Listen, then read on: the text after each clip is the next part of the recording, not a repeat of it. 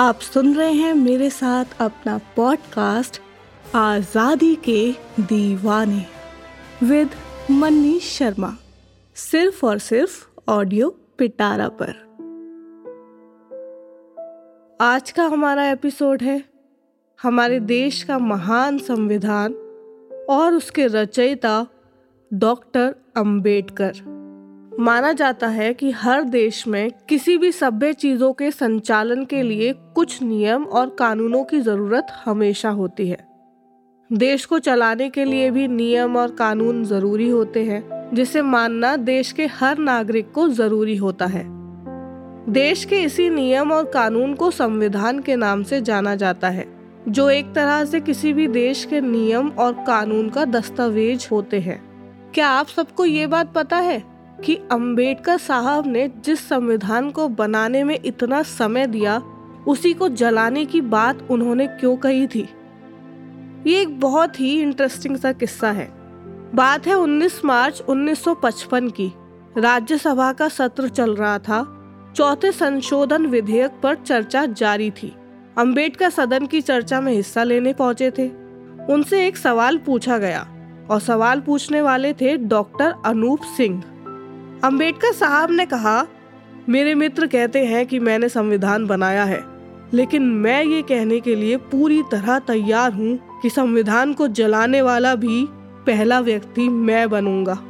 मुझे इसकी ज़रूरत नहीं है, ये किसी के लिए अच्छा नहीं है। बड़ी हैरानी की बात है ना कि अंबेडकर साहब ने ऐसा कहा था। लेकिन आखिरकार उन्होंने ऐसा कहा क्यों?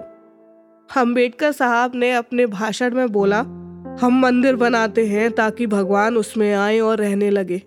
लेकिन भगवान के आने से पहले अगर दानव आकर रहने लगे तो मंदिर को नष्ट करने के अलावा क्या रास्ता बचेगा? ये सोचकर कोई मंदिर नहीं बनाएगा। उसमें असुर आकर वास करने लगते हैं। सभी चाहते हैं कि उस मंदिर में देवों का वास हो। इस पर एक सांसद ने कहा था मंदिर को नष्ट करने के बजाय दानव को खत्म करने की बात क्यों नहीं करनी चाहिए? डॉक्टर अंबेडकर तब संविधान के कई प्रावधानों में संशोधन से नाराज़ थे। उन्हें लगने लगा था कि संविधान कितना भी अच्छा क्यों नहीं हो, जब तक इसे सही से लागू नहीं किया जाएगा, ये किसी के लिए भी उपयोगी नहीं होगा। ये किसी के काम में नहीं आएगा। वो मानने लगे थे कि देश का पाँच फ़ीसदी से भी कम आबादी वाला संभ्रांत वर्ग देश के लोकतंत्र को हाईजैक कर लेगा। इसके कारण पचानवे प्रतिशत तबके को संविधान का लाभ नहीं मिलेगा। क्या आप ये जानते हैं, केवल अंबेडकर साहब ने संविधान नहीं लिखा था? इस संविधान को लिखने में एक समिति बनाई गई थी और उसमें कई सारे सदस्य शामिल थे। जिनके नाम कुछ ऐसे हैं, Diwan Bahadur sir, Narasimha Iyer, Gopala Swami Iyer sir Syed Mohammad Saadulla, doctor Bhimrao Ramji Ambedkar Krishna Swami Iyer B L Mitter, Kanhaiyalal Maneklal Munshi Ghanshyam Vyas, Devi Prasad Khaitan, T T Krishnamachari, B N Mitter.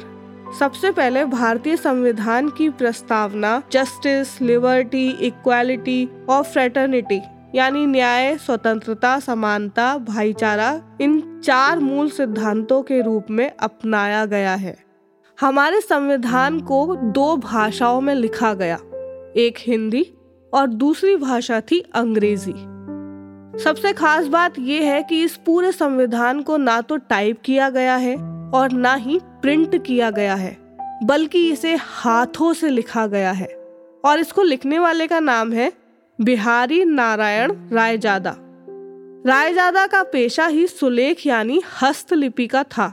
उन्होंने छह महीने और दो सौ चौवन pen holder का इस्तेमाल करके भारत का संविधान लिखा था।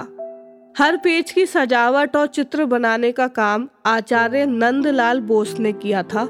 संविधान की ओरिजिनल कॉपी अभी भी भारत के संसद में स्थित लाइब्रेरी में सुरक्षित रूप से रखी गई है। जानते हैं कि डॉक्टर अंबेडकर को भारतीय संविधान का निर्माता क्यों कहा जाता है? 26 नवंबर के दिन को संविधान दिवस मनाने का चलन शुरू हुआ 2015 में। ये दिलचस्प है कि ये चलन उस साल शुरू हुआ जब डॉक्टर अंबेडकर की 125वीं जन्म जयंती थी। ये राष्ट्र की तरफ़ से डॉक्टर अंबेडकर को दी गई श्रद्धांजलि है। सवाल उठता है कि संविधान सभा की ज़्यादातर बैठकों में औसतन 300 सदस्य मौजूद रहे और सभी सदस्यों को संविधान के निर्माण में समान अधिकार प्राप्त था। तो आखिर क्यों डॉक्टर अंबेडकर को ही संविधान का मुख्य वास्तुकार या निर्माताकार कहा जाता है? अंबेडकर संविधान की ड्राफ्टिंग कमेटी के अध्यक्ष थे, जिसकी ज़िम्मेदारी संविधान का लिखित प्रारूप प्रस्तुत करना था।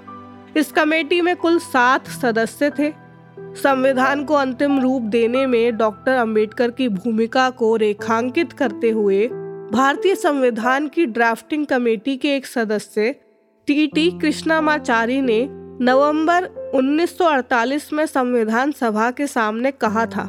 संभवतः सदन इस बात से अवगत है कि आपने जिन सात सदस्यों को नामांकित किया है, उनमें एक ने सदन से इस्तीफा दे दिया और उनकी जगह अन्य सदस्य आ चुके हैं। एक सदस्य की इसी बीच में मृत्यु हो चुकी है और उनकी जगह कोई नई सदस्य नहीं आए हैं। एक सदस्य अमेरिका में थे और उनका स्थान भरा नहीं गया। एक अन्य व्यक्ति सरकारी मामलों में उलझे हुए थे और वो अपनी ज़िम्मेदारी का निर्वाह नहीं कर सके थे। एक दो व्यक्ति दिल्ली से बहुत दूर थे और संभवतः स्वास्थ्य की वजह से कमेटी की कार्रवाइयों में हिस्सा नहीं ले पाए। सो कुल मिलाकर यही हुआ कि इस संविधान को लिखने का भार डॉक्टर अंबेडकर के ऊपर ही आ पड़ा है। मुझे इस बात पर कोई संदेह नहीं है कि हम सबको उनका आभारी होना चाहिए कि उन्होंने इस ज़िम्मेदारी को इतने सराहनीय ढंग से अंजाम दिया है।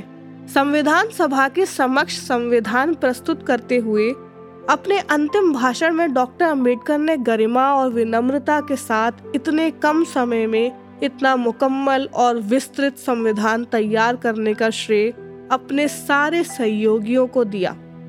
लेकिन पूरी संविधान सभा में इस तथ्य से हर कोई परिचित था कि ये एक महान नेतृत्व करता है, जो अपने सहयोगियों के प्रति प्रेम और विनम्रता से भरा हुआ है। जानते हैं संविधान के बारे में कुछ खास बातें। भारतीय संविधान को बनने में कुल दो साल ग्यारह महीने और अठारह दिन लगे। भारतीय संविधान का हर पेज शांति निकेतन के कलाकारों द्वारा सुसज्जित या चित्रकारी की गई थी। भारतीय संविधान को अंतिम रूप मिलने से पहले भारतीय संविधान के पहले ड्राफ्ट में करीब 2000 संशोधन किए गए थे।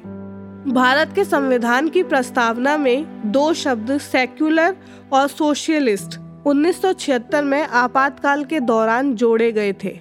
भारतीय संविधान में 25 भागों में कुल 470 अनुच्छेद यानी आर्टिकल्स हैं और 12 शेड्यूल हैं। भारत का संविधान दुनिया का सबसे लंबा संविधान है। भारत के संविधान की गिनती दुनिया के सर्वश्रेष्ठ संविधानों में होती है। 1950 से लेके अब तक इसके ऊपर 105 संशोधन किए गए हैं। और 26 जनवरी 1950 से इसको पूरे देश में लागू किया गया। ये बहुत ही गौरव और बहुत ही हर्ष की बात है हमारे देश के लिए कि हमारे देश में इतना मज़बूत, इतना बड़ा, इतना अच्छा संविधान लिखा गया है। हम हर साल 26 जनवरी को गणतंत्र दिवस के रूप में मनाते हैं। ऑडियो पिटारा सुनना ज़रूरी है।